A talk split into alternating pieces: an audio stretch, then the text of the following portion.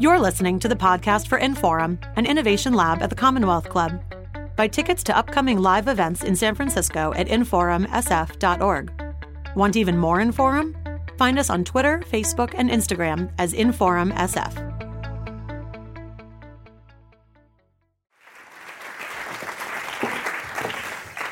right. Hello, and thank you for coming to tonight's program with Inforum at the Commonwealth Club. I am Femily, and I'm a gender inclusion advisor and new member of the Inforum board, as they told you before. I'm super delighted to be with all of you tonight. We will be discussing one of my favorite pieces of research, McKinsey and Company and Lean In's annual Women in the Workplace report. What this report this report tells us how women are doing in the workplace this year and for the previous 5 years. And it gives us bright spots and areas to focus on for the future. Here with us tonight is Alexis Krivkovich, senior partner of McKinsey and Company Silicon Valley office and managing partner of the San Francisco office. And more importantly co-founder of the report and also Terah Lyons, former policy advisor in President Barack Obama's Office of Science and Technology Policy, and founding executive director of the Partnership on AI, a premier nonprofit focusing on AI policy and tech governance.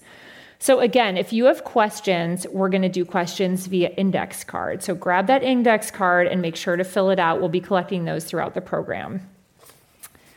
Okay. So, Alexis, the biggest, most comprehensive report on women in the workplace has just come out in partnership with Lean In. It's now in its fifth year. What are you seeing? Can you give us the context here that we need to sort of foreground this conversation of like what is it showing us? What's surprising? What does data help us understand that gut impulse alone doesn't doesn't do. All right, seven questions. Let me go. um, so let me start with the context about why we even undertook this exercise. Um, and it started a number of years ago because there were. Uh, many of us uh, within McKinsey who were finding that we felt like a lot of the conversation about such an important topic on talent was happening by anecdote. It's like, well, I heard this. Well, I remember a story about that. And it felt like that is not the way we solve any other tough problem out there. Like you wouldn't say, our costs are through the roof. Well, I feel like it might be this, right?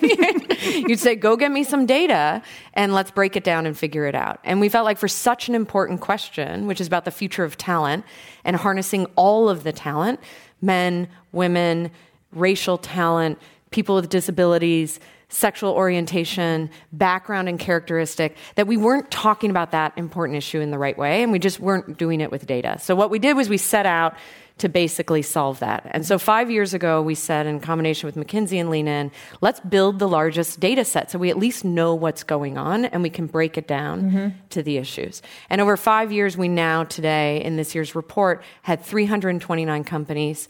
They represent over 13 million employees. Any given year, we have almost 70,000 people individually share their experiences.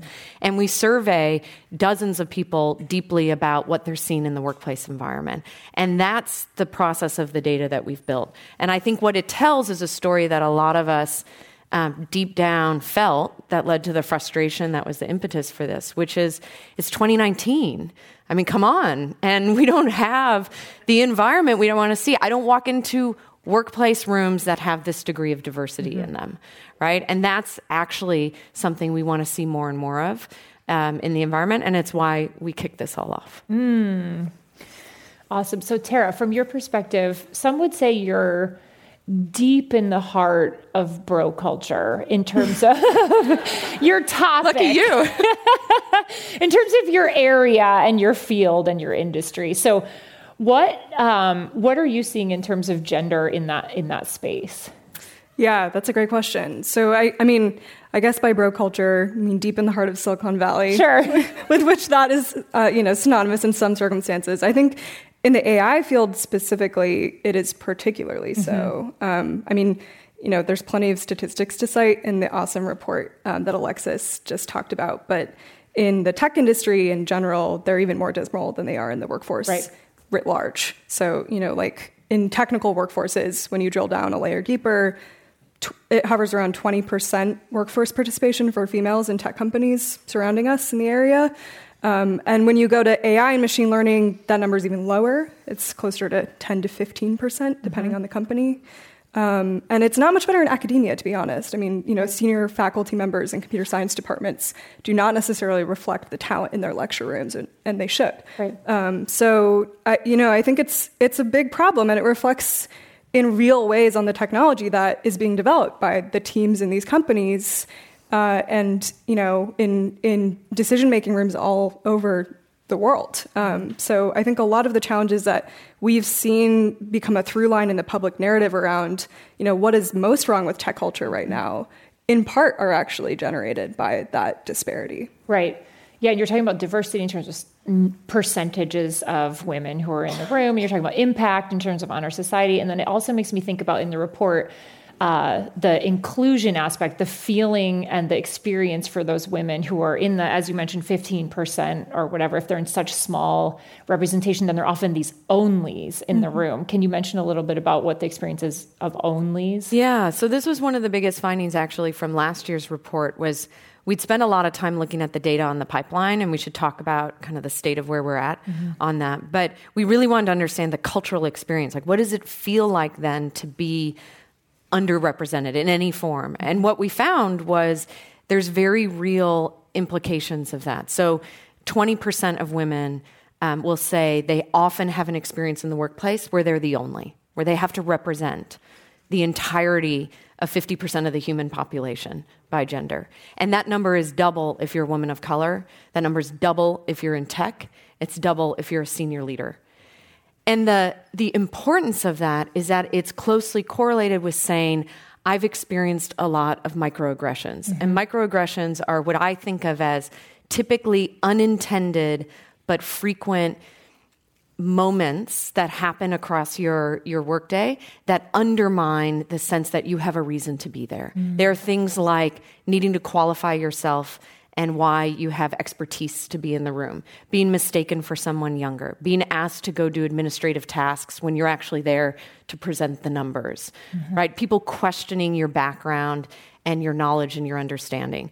All of these things that lead people to have moments that just f- make them feel less. And they happen to everybody, but they happen far more often when you are the only. And it's a really important issue for us to recognize that the data shows is real mm-hmm. because it's very difficult when you're in that situation to try and feel like your comments are scrutinized not just for what you have to say, but for everybody you represent. So, you know, women of color will say, I'll say something, and people are like, oh, she's probably saying it because she's supportive, because she's a black woman. Oh, no, she's saying it because she's not supportive. Mm-hmm. Look at mm-hmm. that, because she's a black woman. Wait, because she's, you know, woman of color, because she's a woman, you know, and they're like, oh my gosh. like nobody said anything about John's comments over there. Mm-hmm. And they feel this sense of this weight associated with what they're doing that makes it that much more difficult to feel like you have a path to really achieve. Mm, yeah. And so, when we think about so your report, the report is considered a sort of state of women in the workplace, right? So people turn to it to ask questions that they're feeling in their hearts of like it's not really going that well to get the data to back it up. So are there some stunning facts from this year that are that can really galvanize leaders to see the truth? Yeah, I, so let me start with the bright spot because yeah. we should say uh, there's there's a lot to work on, but there um, there are some some places to focus because I think we really need to grab onto the stuff that is working and say how do we bring more of that in. The bright spot is over the past five years we've seen the number of women in the C-suite increase by 24 percent. Hmm. That's big. Almost half of companies now in corporate America have three or more women in their C suite. And that's important because there is something about a tipping point, and you can't ask one individual, the only in the room, to solve it all.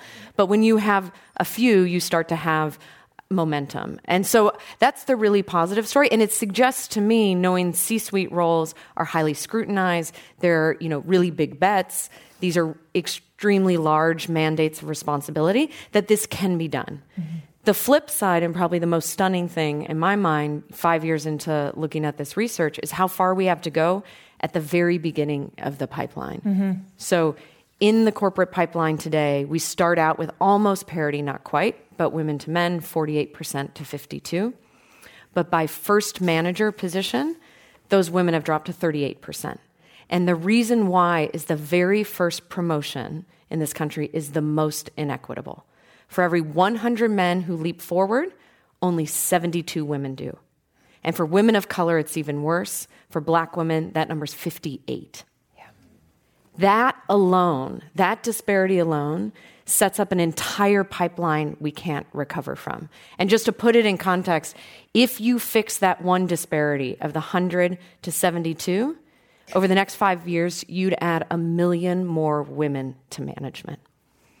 One thing that I think is really notable about the first statistic that Alexis noted was that in the C, the C, C-suite leap or whatever we want to call it, um, there's there's actually a concept in gender theory called the critical mass theory, which mm. essentially stipulates that roughly like if there are if there's one woman in a room the sort of othering effect that you mentioned really comes into play. It's an extremely strong dynamic. If there's another woman in the room or another person of a similar race for example then th- the dynamic is diminished. And when you have 3 in 10 people in a room yeah. of the same gender, then they finally, that's the, essentially the scientifically noted tipping point for them no longer feeling like an other. So I think that it's a really good sign that we've gotten there.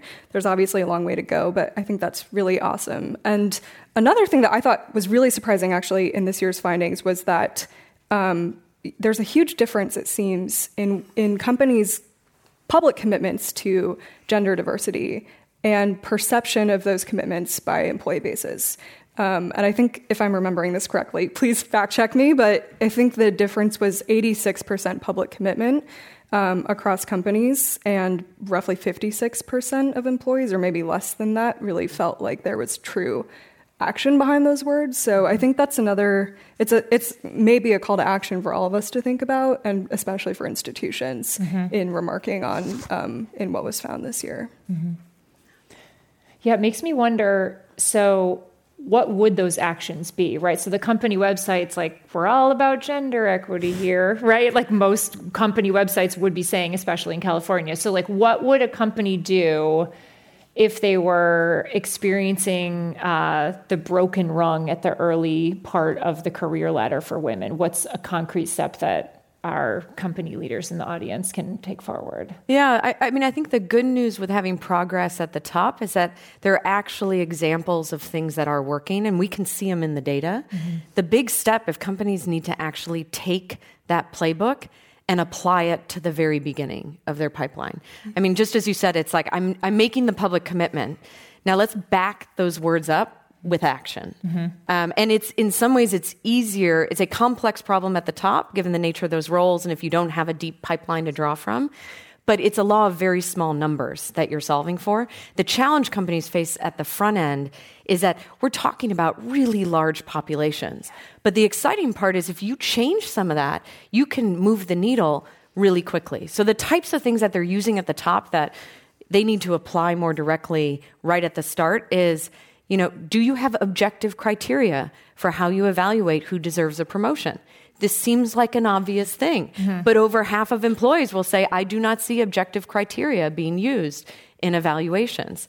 Do you train all of your evaluators, not just the most senior ones, but with unconscious bias training?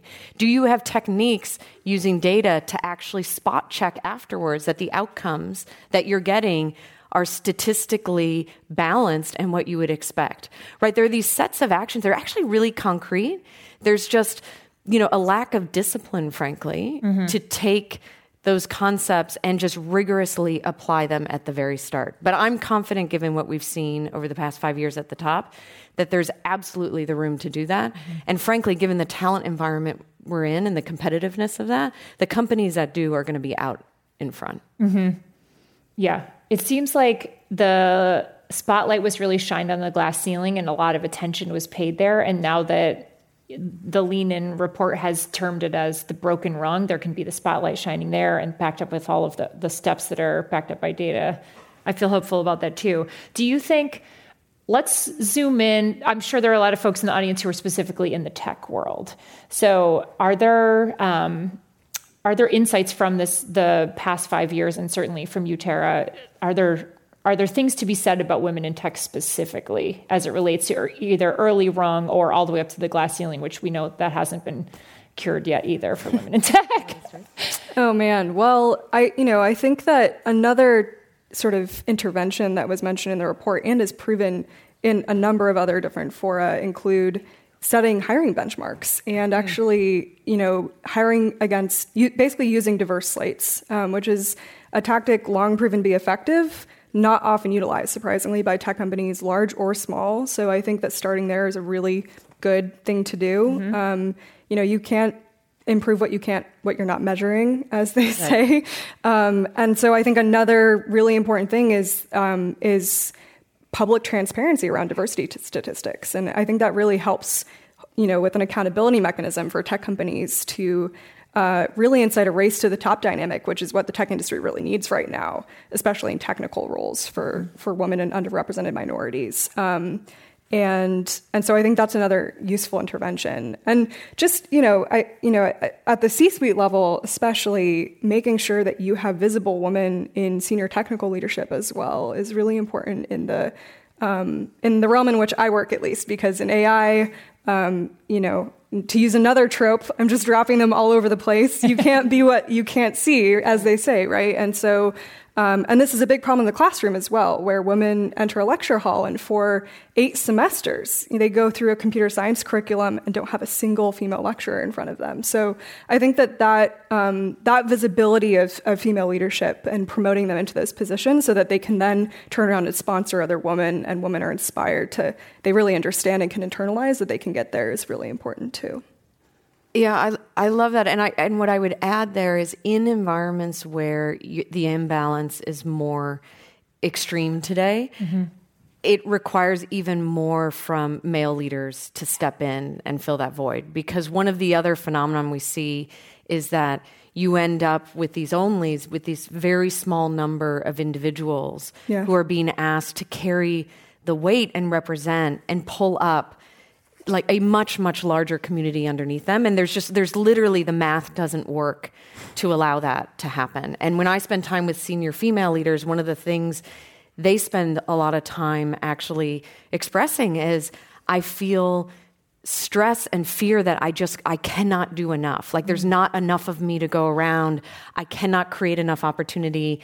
I cannot be the visible person yeah. everywhere I need to be. And I know how important it is and I know how important it was for me, but there's just there's just not enough. And it, it's really the reason that I think for this discussion it has to be something that is framed around talent. It has to be something that's framed around inclusion and it has to be something that has men equally at the table in leadership because they are best positioned in greater numbers to really help make that happen.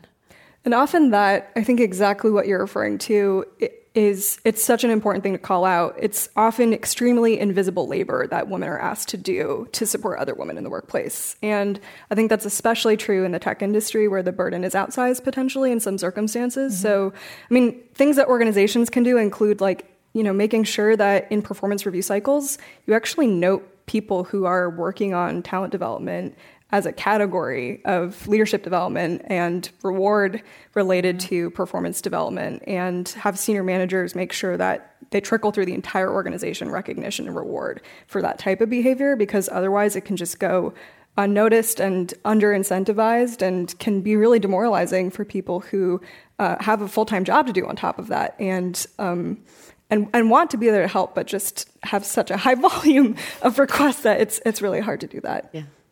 Not to mention, probably if they share a home, a double amount mm-hmm. of home of work on the home front that they also have to do. Have you?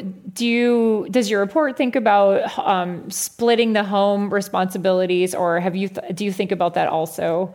Yeah, well, I mean, the data is really interesting, right? Because we have more dual career households than ever before, like in the millennial generation, and I think this will persist and continue.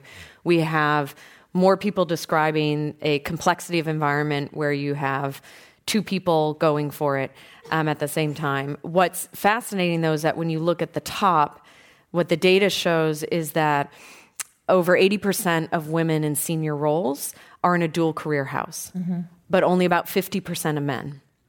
And then when you ask, well, who handles the household responsibilities? Women in senior roles are three times more likely than men in senior roles to say, Oh, yeah, I still do that part too. right? Which is why they also say, You know what I mostly need? I really need some more workplace flexibility because it's a really complicated equation. But I actually think for a lot of companies, part of what they're going to need to solve over the next decade is how do we reimagine some of these roles for any leader who does not envision you know the household environment of you know the Mad Men era. Like, right. how do we actually picture something where you know regardless of who you are and what your setup is, you have the ability to really deliver at work, but the ability to also be really present other places in your life. Mm-hmm. Yeah. yeah, remote re- remote work is really crucial here, I think, and thankfully more companies are getting a lot better at that. But um, and thankfully, AV technology has enabled that further as well. Although you shouldn't ask us about how long it takes us to get our conference calls up and running sometimes. That's great. So I'm looking through at your questions. There are quite a few here about sponsorship or mentorship of women. Is that something that is useful? How should someone go about it? What's the right approach? What is not the right approach? Yeah, so um, I'll share a few of the facts and you should share some of your experiences. Um, I can do the same. But what we see in the data is um, sponsorship is cited as one of the most important factors for helping people feel connected and like they have opportunities to advance. Um, the good news is that's on the rise in organizations over the past five years, and the gap for men and women is closing. Meaning, we used to see a lot more sponsorship support that men describe for themselves than women, and we've seen that closing. The challenge is only about a third of employees in general say they feel like they have a, a sponsor, right? And that number is even lower if you have elements of intersectionality, right? Mm-hmm. If you're a woman of color, a woman with disability, a uh, woman bisexual, transgender, et cetera. And so we really don't see just overall the degree of sponsorship we need. And what I find in organizations when I'm working with them on this is that um, there are two big things going on. So, first of all, people are really confusing sponsorship with mentorship. Mm-hmm. And it's really important to separate the two because mentorship is like free advice. It may be good, it may be bad. You probably get a ton of it. Sometimes you're like, ah, that was a terrible thought. I'm not doing that. But, you know, it's just like as many hours as you have in the day for a cup of coffee, you can offer up mentorship to somebody if you choose. Sponsorship is finite when it's done well. It is about actively getting to know someone, their case, their situation, taking a personal responsibility for them over time, and using your position of power, access, network, opportunity to open doors, counsel, push them forward um, with you. And you cannot do that well for lots and lots of people. And so the first thing that actually a lot of companies get wrong is they kind of mush all that together, mm-hmm. sometimes also with networking. And then it's like, yeah, I think we're kind of doing it. And then people are like, only a third of people feel like they, they get it going on. And then the second thing is they think it always has to be this organic, beautiful, mm you know, we met, our eyes, you know, locked in the hallway, and suddenly we knew you would sponsor me and I would be your, you know. no. And like, it just, like, the problem with that is, you know, w- what we know from the data is that women have networks that are more full of women, men have networks that are more full of men. This is also true across other factors of diversity. Kind of, there's this orientation in general, kind of like to like. And if you have a pipeline where the C suite is, you know, eight out of every 10 is a man, one of those networks is more powerful and valuable to you over time. And so if you just leave it all to happenstance, what you get is an environment where a lot of times women, in particular women of color, they don't get the access they need to true sponsorship. Right. And so I'm a firm believer that you can engineer it, that you can seek it out, and that you can create those connections. I think all that is that's super interesting actually to reflect on the fact that sponsorship and mentorship so often get conflated. I think that's really important. Um, and I totally agree that you can create sponsorship programs just like you can create mentorship programs to match people and have that relationship be explicit so that you're not relying on the magic hallway connection that you talk about, which so rarely happens organically, I think. Um, and it incent, you know, it, again, it makes it more visible and concrete that it's a part of just what we do as an organization and it's expected of you um, to participate in if you're at a certain level, and that includes people of all genders and races mm. um, being contributive to to other folks who are more junior. So I think that's really important too. I guess the only other reflection to add from an anecdotal perspective is just that I don't I would definitely not be where I am today without effective sponsorship. Mm-hmm. I can say that with 100% mm hmm confidence and so I I think it is so critically important. It's one of the most important things. And I also think it can happen extra organizationally as well. True. And so that's another thing to keep in mind, you know, finding somebody even if they're outside of your company setting specifically who you trust and who believes in you and who you know can still impact your career effectively mm-hmm. i think is also a pretty decent way to do it mm-hmm. yeah the the most tactical piece of advice i give people is you know when companies think about assembling a board they um, they need to do a lot more to think about diversity but they generally do think about you know different skill sets and people they want to advise on different topics differentially. So they cover the full spectrum. And you should think that way about your own, over time, your own board of directors. And you should actually think about writing down who's the person who gives me honest feedback when I really need to hear the tough stuff? Who's the one I can turn to in confidence and get advice on a tricky situation? Who's someone who could actually help push me forward in my organization? And if I don't have that person, who might be that kind of a person over time?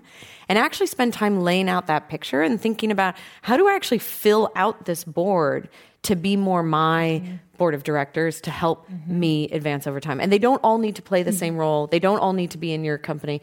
But over time, like actually not leaving it all to chance and being a bit more systematic about your part and where you have the opportunity to do that for other people really thinking about who are the people i'd write down that i'd say today i'm sitting on their board right yeah i was just going to ask you that who are you today mentoring and sponsoring rising stars in your worlds and what, what does that look like? How did they get you to agree to i mean you're both extremely busy. Like how did someone get you to agree to become their advisor their mentor their sponsor? Yeah it's so i mean i feel that stress of so many um, in particular so many women but so many people that you want to support right. and um, and how you really do that in, in a meaningful way right. i do think over time um, like substantive connection on something makes a big difference mm-hmm. and so it's very hard to meet someone in a glancing moment and then say, I'd love for you to be my sponsor. And then be like, oh, great. I was just wondering what to do with all my free time. Thank you for filling that for me. Um, I think over time you actually need to find something to really connect on. And so I find for myself, you know, the, the easier situations are when people come to me and say, I really, I know you're interested in X. I'm interested in that too. If you're ever doing things around that topic and you want someone to engage with you on it, like think of me and then I'm like, oh, okay, because I do have things that come up, and like we could go do that together, mm-hmm. and then we could get to know each other, right? And we could build a connection. Mm-hmm. And I'd argue the, um, uh, I think we, I think in particular for women, we have to be really comfortable making that, being that forward, right. and trying to make that connection. Mm-hmm. I don't know what would. I totally agree. Yeah, I think um, another another reflection from my personal circumstance is that I've often made really strong sponsorship or mentorship connections with individuals who have pushed me actually in an upward direction. So I I and maybe it's my particular management and leadership style, but I just I find that you know being open and my age as well, frankly, actually, um, and career stage. I think that uh, it I have found it really useful to engage with people who. Um, you know, can challenge me actually in the way that I'm working in my organization and in my work life as well. And um, and we can make each other better for the relationship in a sort of mutual sense too. Um, but yeah, I would say I don't know. I mean, I, I think I think you're right in that nobody is is probably looking to add to their plate. um, but I do think I, w- I would advocate for being unafraid of actually proactively approaching people and asking because it doesn't hurt to ask. And I think the connection point that you mentioned um, being, you know, an interest um, that you both share is a really strong way to do it. Mm-hmm. That makes me think about uh, this notion that's really juicy in the world of women's leadership, which is feedback. I know there's some interesting stuff in the sure report. I know there's some interesting stuff in the report about women and feedback and the gender binary and how it works for men in the workplace and women in the workplace. Yeah, um, yeah. This is interesting. We looked at this first. Um, years ago in the first year we were doing the research and um, because we had a hunch that there were some differences that were hard to quantify and what's interesting is when you ask managers um, do you give feedback equally to men and women male and female managers they'll say yes Absolutely. Yes, I do the same. And then when you start asking about different types of feedback, yeah. what you find is you say, okay, well, how about positive feedback? Oh, yes. How about really tough feedback? And both men and women will say, when it comes to giving hard hitting messages, mm-hmm. when I have to deliver them to a woman, I'm less likely to do so. I kind of punt on it. Mm-hmm. And we see this in other research because we, you know, women will describe the same situation will happen, right? And a man will be, you know, a young man will be pulled aside and said, Hey, that meeting didn't go well. You weren't on top of your numbers. You weren't buttoned up. People expect more than that. You've got a lot of potential, but you got to really, you got to really change that if you think you're going to have a real future here. A woman gets pulled aside. Hey, that didn't go very well you know, you really need to tighten your communication. I think your message maybe got lost. Think about how you tell the story, about what you're trying to do. And, you know, and that's just gonna, it's just one of those skills you're gonna have to build.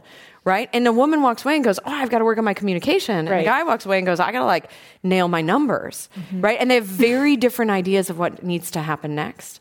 And I think what's important behind that is if you don't have someone telling you that the honest truth, giving yeah. you hard messaging, you might actually think you're doing all the right things. And we hear this often. I feel like I'm hitting all of the marks.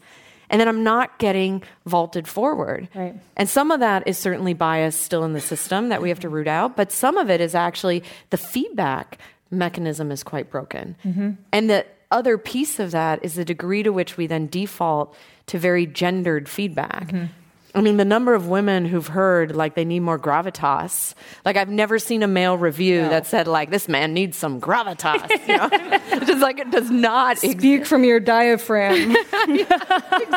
does not exist. Yeah. And what's fascinating is when we then took data on. Have you ever heard in your performance review that um, you are um, bossy, aggressive? Um, sharp elbowed, etc. Like women were so much more likely mm-hmm. to say that they experienced seeing those words pop up, yeah. and if they'd ever advocated for themselves for a promotion, a raise, you know, a next advancement, that number went up dramatically, right. and it doesn't for men. And so it's like, I want you to lean forward. I want you to push for yourself. Go find those people. Right? Oh, but when you do, I don't like it so much. Could you work on the gravitas instead? Yeah, I, I think actually feedback about feedback, meta feedback is really important oh. here. And in a management relationship, actually talking about how you want to be talked to mm-hmm. from your by your manager, I think can help open the door to alleviate a little bit of that dynamic. But I agree, it's a really challenging one. I've suffered from personally myself, and um, and yeah, it's it's on the organ. It's really not your fault. It's on the organization to fix that problem, right? So, and it's on the managers um, to deliver feedback more effectively. So, I think that you have every right to expect that from the people that you work with, and it's something that everyone needs to work on more. And I'm hearing you also say from the agency side of it that if you're not getting it yeah. that what you can say you can coach the person giving you feedback which is like thank you for telling me about my dress and my demeanor also was there anything performative right what what's the way that you define it alexis in the report of like uh, you want to ask for feedback that's more constructive than about your hair and your dress and your voice. Well, I mean, I tell people to ask about you know my business performance. Yeah, and and literally ask what like what what do you think? If you feel like you get a review that's either flat or bland or generic or gendered or just frankly not helpful to you, just say, you know, what are some things I can work on on my business performance? Mm-hmm. I aspire to get to where you are. What would be one of the skills I need to develop to get there? And then people be like, oh, well, you want to be me. Thank you. First thing you can, and they're not going to say, like, put on a dress, yeah, right? They're going to give right. you something substantive and concrete. And so I think, I think it's a great point about how you can actually train or sort of pull the feedback out because very often it's that there's this nervousness that it won't go well. It's not that I don't have anything to share. Yeah. Mm-hmm. Yeah, and I think it's often at the relationship level where this breakdown happens, right? Mm-hmm. It's it's people being nervous around other people. And feedback's hard to give yeah. effectively to begin with. But um, with the gender dynamic involved, it's especially challenging. So just being upfront about it, I think, can actually help. Yeah.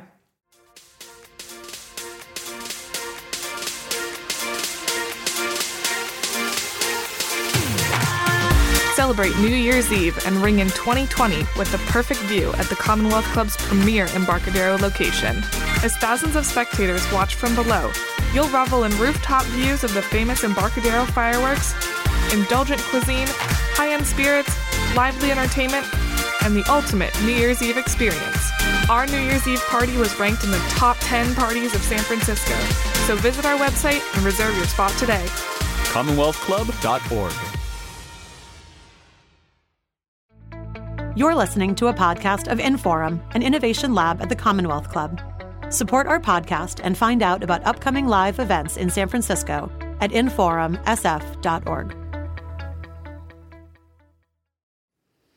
All right, speaking of the gender dynamic, let's get intersectional. So the report is one of the first I mean, it's certainly the biggest and most comprehensive, but one of the reasons it's the most comprehensive is because it also looks at women with disabilities, women of different races, and women of different orientations and gives us really meaty feedback and data about what's going on for those different groups. So, if you could tell us a little bit more about um, uh, what the report is saying from an inter- from a few intersectional perspectives. Yeah. yeah. Yeah. So the first the first big piece is looking at the question of where are we on the talent pipeline. Mm-hmm.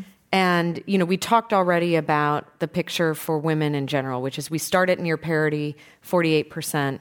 By the time we get to the C suite, we're down to one in five. And interestingly, regardless of industry where you start, you might start with 60%, 50%. In tech, it's much lower, you know, 35%.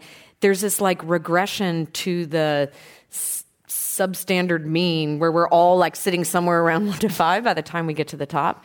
Um, for women of color, it's far worse. So we start out with 18%, and by the time we get to the C suite, we're talking 4%. percent mm hmm I mean, one in 25. It's, it's virtually not represented, certainly in the way that represents this country and the mm-hmm. diversity that we have. And so we have an extremely bleak and far more challenging issue where the success that's actually happening in the C suite on gender is not happening by race. Mm-hmm. Um, and the situation is more profound in terms of then being the only experiencing microaggressions, all of these other factors. You know, women of color are not a monolithic group. There are a lot of different experiences in there. Um, in particular, it's uh, Latina women and Black women who mm-hmm. experience the most significant uh, differences. And the ways this shows up is in some of the really important basics that we know are correlated with the sense of fairness and opportunity in the workplace. So, this is things like managers that give me feedback, that have my back, that coach me, that help me navigate politics. Mm-hmm. You know, people who give me a sense that I have a path forward here. Mm-hmm. And it's more muted, but similarly true for um, lesbian women. Um, and it's particularly bad for women with disabilities who say, I, I feel like I'm both hyper visible and also invisible at the same time. Right which is super important for getting uh, those accomplishments that are visible enough to give you the promotion. Yeah. Yeah, and it's one of the reasons if we take a lot of the systematizing elements, like the playbook from the top, and apply it more directly to the early stage, mm-hmm. like it's really hard to pinpoint the issues when you don't have standard criteria mm-hmm. criteria to evaluate people. Yeah. Like it's very hard to go back and say, I think I was checking all those boxes when you're mm-hmm. like, boxes? Yeah. What boxes? Right? And so you really need to make that stuff transparent. You need to look at the I'm a big believer, if you look at the data, like you should see a scatter plot and whether you plot it by gender, by race, by disability or anything else, you should see no difference in how your populations split when it comes to performance ratings. Yeah. And if you see correlations, that's right, you've got a big problem there. And there are a lot of companies that don't even do that basic look mm-hmm. at their mm-hmm. own data. Mm-hmm. For sure. I'm getting a couple other questions in here that are about um, that are similarly on this topic. Does um, do either of you have data or experiential stuff about ageism or aging in the in companies, and a bunch in here also about parenting? So about working women and maternity leave and if those have an effect on um, someone's career trajectory and what someone can do to um, outsmart that kind of bias. You want to say. I'm the older one. Should I start? do you want to take ageism? um, I, I, think it's a big issue, particularly in the Valley. This comes up all the time. Um, we, it, it's interesting. So we don't see as many differences generationally as I would expect. And I think that's both a good thing and a bad thing. Like on one level, it says, okay, these are somewhat universal experiences that are happening. If we can solve them once, we can kind of solve them for everyone. Um, the reason it's a bad thing is like I want to see like a groundswell of change coming. And I remember five years ago being on a stage at a conference and having a, uh, a renowned, much older investor. Um, in uh, private equity say to me like don't bother solving this problem it's a generational issue. It's fixing itself. Right. and i was like oh my god if that were only true i could go home. Um, and, and that's the you know that's one of the the real challenges. I think the reason the ageism point is so acute for women is because when this first promotion is really inequitable it takes you longer. Every step takes you longer there are more headwinds. They are real. They are not made up in your mind. And because it takes longer, you start to feel like you don't have time mm-hmm. and you're not building the access to keep going. And so a lot of women really settle in much earlier in the pipeline than they should. And then they feel like they, they're kind of missing missing their moment and their opportunity. And I think on the parenting point, it's it's exacerbated by and then if you're also going in and out on leaves, you know you're creating even more moments of discontinuity that that in most workplaces you are left to overcome on your own. Mm-hmm. Yeah. it's like congratulations maybe you're lucky enough in this country not everyone is to get paid maternity leave but you are expected to figure out how at nine months pregnant you waddle still into the office and then the day you come back with a newborn it's like spit up on your shoulder how you just like crank it out you know and people are like oh you're back here you go right and we're not really very good at figuring out you know you were gone because something big just happened and you know and it wasn't like getting your hair done like it's right. gonna be it's gonna be with you for a while right? uh, I wish my hairdos lasted that long. um, yeah, I mean, what else to say? The U.S. is the only yeah. country in its development tier without man- nationally mandated paid family leave, right? So it's it's like this is a big issue for us, and I um, I, I, think it it has a big impact on the way that cr- career trajectories unfold for women, especially. Yeah. Um, but it also has an impact on a lot of the other dynamics that we've been discussing, like what split, you know, what dual income houses look like split across work life balance and what, um, you, you, know, what pay, equal pay looks like before and after mm-hmm. um, families have children. And so it's, yeah, I think it's a, it's a huge issue. Um, I, I don't know what more to say on ageism, to be honest. I wish I had some data at my fingertips, but I, I, I do think that's an issue too. And especially in the tech industry, you know, there's, uh, I, you know, there's this is again not necessarily data driven analysis, but there's a perception challenge with the sort of um, the, you know the godlike founder complex that instills a certain kind of attitude that trickles all the way down from the uh, executive suite um, into the rest of the company, and that can incite all sorts of things related to toxic workplace culture and also related to gender dynamics as well. So true. There was a ageism panel here at the Commonwealth Club a few months ago. Google it on the Commonwealth Club's website for the podcast. It was awesome. The one thing that they were talking about was menopause leave for women who are reaching that age. And yeah, so, anyways, it's like a real wow. So, check it out. It's definitely one of those things to think about. Um, so, a question uh, that constantly comes up is Isn't this just, and you did reference it um, I think Terah, you reference it. Isn't this just going to happen on its own? And Alexis, you mentioned this a little bit, but like, can't we just relax and let all these girl power organizations and women's leaderships things do their do their thing? Like, is AI just going to be fine if can't we just let it go? Can't the women solve the women problem already? like, isn't it just going to be fine without us doing all of this work? no. no. How come? No is the short answer. Um, no, it, it won't be fine. I mean, unfortunately, it's going to be an extremely heavy lift. Um, I, you know, I think related to a lot of the issues that we've already discussed. And then when you think about the impacts that these workforce equity discrepancies have on the actual products that are being created and delivered to consumers every day, the picture gets even grimmer, right? So a big problem in the AI in the AI field generally right now is just what we do about bias in AI systems yep. and how we implement them effectively without discriminating against uh, traditionally marginalized or underrepresented populations um, who ultimately are in the weaker position when it comes to being able to participate in the technology development process to begin with, as Yeah. we've been talking about today. So I, I think it's really important and it, it speaks directly to these issues. All these things are related to one another mm-hmm. and it makes them all the more critical. And the problem is not going to solve itself. Mm-hmm. So I, I really think that the, you know, the burden, I, I think we should be incredibly grateful to the organizations with equity focused missions out there. They're so crucial to the work. It would not be done without them. And the burden should be on all of us to contribute to this. It's really all of our mandate. Uh, should be all of our missions to work this into you know our top priorities as organizations. So I think that's um, I think it's really important. Yeah.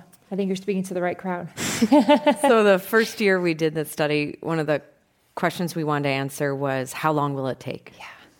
Right? So it was 2015. Uh, how long will it take to reach parity uh, in the C suite? And I remember we like did the napkin math and came back and it was 100 years. And I was like, oh, that is really unfortunate. We'll not live to see that. So I said, you know, no, no, no, we need a better model. Come on, we're McKinsey. Like we can do this. Like put more assumptions into that baby. Like we can, we can fix this just with the numbers. So they come back, and I remember I was in my hometown of Chicago, and they call and they're like. It's 300 years. It's 442. It's 600. And I was like, no, no, no, stop, stop. Toss out the model. Where is the napkin? Let's go back to 100 years. That is plenty. Um, but that was our that was our headline the first year. 100 years. And I thought, okay, I have three daughters. My sister in law is here. She has three daughters. Like, I do not want them, not only do I not want them to enter a workforce like this, I certainly don't want them to go through an entire career arc and discover at the end we are still mm. that far away. And this is why I think focusing on what the data tells you about where to go is so important. Because if you fix that first rung and you get those million women into management over the next five years and you sustain that, and that's just equity. This isn't about imbalance, this is about balance. You sustain that balance, you can cut that number to nearly 20 years. Now that still means I'm going to be pretty old, but, but man, we would be, we would, every single one of us in this room would be there to see it. And I think that's the, the urgency, but also the opportunity. Mm-hmm. I agree. Quotas. so, th- do you agree with the quotas for women on boards, for example, and other? I mean, other quotas that people suggest at different points throughout the throughout the company org tree. Uh, the California legislation obviously put in the law about the boards. Um, is it helpful? Is it not? Does it cause people to dig in their heels more? Is it actually effective in the long term? Well, so I actually I'm not the data expert on this panel, so I'm going to refrain from um, from again from data driven analysis here. But I uh, I do think that s- some sociological research has demonstrated that it does enhance this feeling of tokenism Yeah. that exists that we talked about, othering uh, that people experience. And so it can be detrimental actually from the perspective of those who are the so called beneficiaries of such policies. But uh, that being said, if there's no other way, Yeah. right? I mean, uh, so I think it depends on the environment and the institution and the culture of the institution and the people involved in developing and implementing such a policy. Um, so it's it's really hard to say, but I, I will say that hiring benchmarks I think really work, and it's not quite the same as a quota on a board of directors, but um, it is itself as you know, it's a goal, it's a target. Um, you, just like you would set KPIs or OKRs for yourself, you're making a performance metric for diversity and inclusion. And you have to do a lot more than hit those numbers. You actually have to create an environment that sustains talent and sponsors people effectively and supports them and facilitates a feeling of belonging, um, which is also really hard to measure sometimes. Uh, the success of that, but I, I do think that measuring really, really matters. Yeah, and we see that we see that in the data as well. That you know, companies that set goals or targets for themselves make more progress. And this this just intuitively makes sense because if you think about how you run every other aspect of business, I mean, you wouldn't say like, "I need performance next year." Great. What do you need from me? Yeah, you know, just see what you do. I mean, no, you wouldn't. You just wouldn't. You wouldn't run a company that way. But then we get to diversity, and because we're worried about quotas and tokenism, and all these things are really important, but we say diversity is really important. Okay, it's a top priority now for over ninety percent of companies. That's excellent. Um, so, what do we need to do? Like, do what you can do. Do your best. Well, this is my best. You already saw my best. 100 years. Is that enough? it's like, oh, it's not. Do more. How much more? Right? And if you don't put some sense of what the goal is, you give people no calibration of like how far, how fast do they have to run. Mm-hmm. And I'm a firm believer that when you put something out there, and it can't be like 50 50 by 2020 because it rhymes. Like it has to yeah. actually be. A number of times I heard that, I was like, oh man, you know it's already 2018 or 19, right? uh, that was a really poor choice. Of, we got like um, 29 days Seuss left or something. Yeah. Um, but it actually has to be rooted in where your starting point is. But then you can have an honest conversation that says, wow, that's going to be hard to get there. Boy, we'd have to do some things differently. Yeah. Maybe we start by figuring out are we getting unintended outcomes already today where we're bringing in great talent, but we're not progressing them? And then we can honestly take a look at it and say, what else do we need to do? How do we need to be innovative or bold? But if you don't put anything out there, what you get is, I think, what is a lot of what we've seen so far, which is incrementalism, right? right? And then you see movement at these flashpoints like the very top where it's extremely visible and where often when you have a leader leave, you can make big strategic moves, yeah. right? That you that don't require you to solve like the engineering of the whole company mm-hmm. uh, to operate in a different way. Yeah. So I think it's a really powerful. I think it's a powerful piece, and I think in this country because of concern around things like quotas and the side effects, we we over-index then on on setting no no goals for ourselves, and we leave most people saying, "I am committed, but I do not know what you want me to do." To drive the change. And that's what we see in the data, even all the way through senior leaders. The vast majority of people say, I do not know the tactical things you want me to do to help make a difference. Mm-hmm. I also think I, will pull out the really hard medicine for a do second. resourcing. I mean, it, not measuring goals implicitly comes along with no resources, right? So if you want to if you want to help solve one of the most mission critical national challenges we've ever faced, you're going to have to take time and money and talent to do it, and that's what we're facing right now. And so unless you really put success metrics against that, there's no way that organizations are going to be investing in this problem to the extent that they need to. Mm-hmm. Such a good point. True. I got a couple questions here. Where can we find the report? Get out your digital computer device and search up Lean In Women and the Workplace Report 2019. That will bring you right there. Um, okay, so we talked a lot about diversity. There's also some questions here about the softer side, the inclusion and belonging side. So, what can companies concretely do to create sort of cultures of belonging, those places where uh, the onlys are not the targets of all of this aggression and hazing and Me Too type stuff that's over prevalent in uh, for onlys and for lots of other groups who are underrepresented in the workplace. Um, let's see. Yeah, what can what can companies? What are the the best practice companies doing? Yeah, so um, I think this is a big piece of the puzzle because what we see is that fairness and opportunity are the biggest drivers of employee satisfaction over time. And that's universally true across uh, employee groups. And the reason that matters is, you know, satisfied and engaged employees, they're more likely to stay and they're more likely to want to progress. They're more likely to want to bring in more people like them mm-hmm. um, and see, see others thrive. And when you get underneath that fairness and opportunity, there's some very specific things that people describe when they say, I see that opportunity. First, they say, when I look at who's hired and who's promoted, it looks like it's the right set of people. We reward the right set of things. I know what the things are that we reward, and I see it happening. So I see actually good outcomes in the choices we make as we progress people along. The second thing they say is just like good managers good basic manager hygiene. This isn't about like really fancy stuff around gender or diversity or inclusion or special thing. It's like, you know, do managers give feedback? Do they listen to all voices? Do they have an open policy? Do they they stamp out bad behavior when they see it in the moment to set the example? You know, do they advocate for others equally? It's all this stuff that's actually just about good behavior happening. And then the third one is this point about sponsorship mm-hmm. that we already talked about.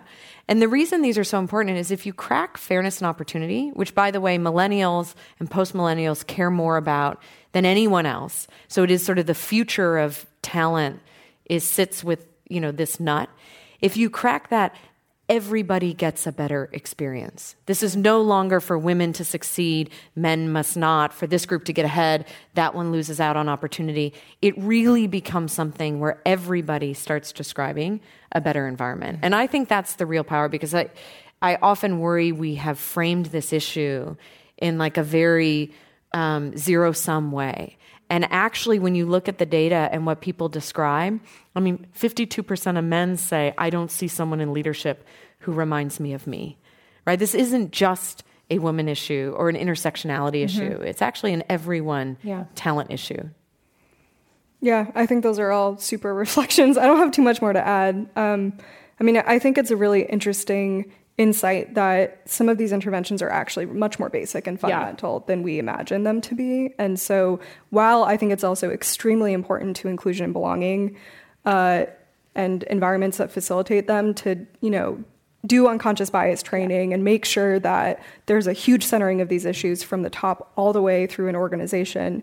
Um, I also think it's, you know, effective management, like you said, is um, is a huge priority too, and it facilitates environments that make everyone feel like they're more effective and that they're cared for more and that they matter. Mm-hmm. And so I think that um, it's really important not to forget those things.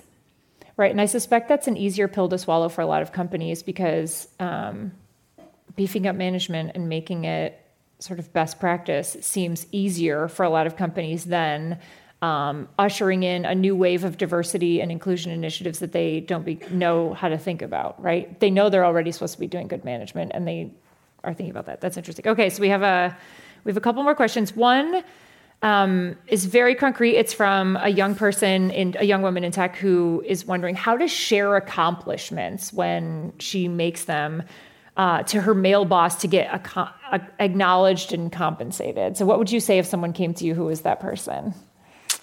Oh man, I uh, well, I think effective performance management is on that list of really basic, fundamental, mm-hmm. really important things. And yeah. so, if there is not a system in place yet in your organization that facilitates a formal environment in which you can actually like describe what you've accomplished, mm. I think that's that's you know item number one.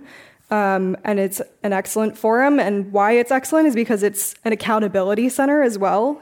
You know, oftentimes your boss is not the only one seeing that. And so if you have concerns about recognition, then it's a great place to uh, really demonstrate, I think, your accomplishments. But I, you know, I think there's other sort of more cultural interventions that you can also use. Like we have a Slack channel at the partnership called hash. We did we did that. Um, and it's a great place just for people to show off honestly. And we've got we have an amazing team doing all sorts of awesome stuff. And some of it is is it's small and large and just having there be a cultural expectation mm-hmm. that you know people shout from the rooftops when they do something or when they see somebody else do something i think is really important too and and making that an acceptable practice and not stigmatized no matter what gender you are mm-hmm. i think is is really important as well yeah yeah i mean i would i would build on that with three very specific things which is first do it like don't don't hold back just toot your own horn because like the data shows that men consistently do this more than women. I mean, men will apply for a job description when they have 60% of the criteria met. Women will wait till they have 100. Yeah.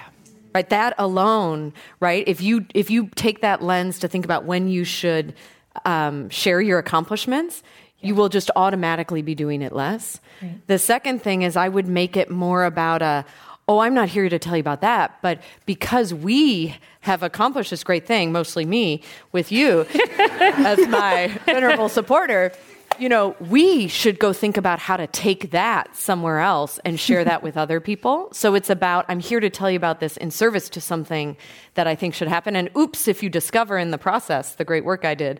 Um, that just happens sometimes. And then the third one is, you know, I spoke with a senior woman once, and I love this story she shared, which is she said, you know, I find it so hard to do for myself, but so easy to do for others. Mm. And so I just got together with the other senior women in our organization, and we agreed anytime any one of us was having a conversation with any senior male leader, we would slip in like a great line about one of the other women. And we'd be like, oh, hey, how are you doing golf? Yeah. You know, did you see how Carolyn did that thing last week? oh, you didn't? You should check it out. Right? And we just were like, I can't do it for myself. I, I just do not feel comfortable, but I can do it for you and you and you and you. I love that. That's a great one. That's a really great one. And if you talk about the men in that way, you'll take them by surprise. Mm. And they might start doing it too. Yeah. Love it. All right. So, as you can see, it is two minutes before our official closure. So, it's an Inforum tradition here to ask all of our speakers the following question What is your 60 second idea to change the world? Alexis, either one can start. Did I just give it to you? No. Uh, okay. Um, all right. I'm I'm on uh, a kick for a karma bank. So I want us all to have a karma bank where every time you want to go out and tweet and tell somebody that they you think something they're thinking about isn't a great idea, you have to first have shared some positivity into the world because I think it is far too easy around here, particularly when it's anonymous, to come down on what other people are trying to do. And I think we should actually celebrate and encourage a lot more of the helping people rise up. So that's mm-hmm. mine, Karma Bank. That's a great one. Well, I think that we did that channel is a great idea, and every organization should institute it. Credit to our colleague B for suggesting that. Um, but in addition to that, I'll just say that they should make lavalier mics for women, so you don't have to take your earrings off. I agree. Backstage. It's not the Madonna mic if Madonna can't wear her earrings. I also agree. Thank you, Alexis and Terah, for joining us here at Inforum at the Commonwealth Club. I am Femily, the president of the American Association of Corporate Gender Strategists, and thank you so much for coming and joining with us tonight.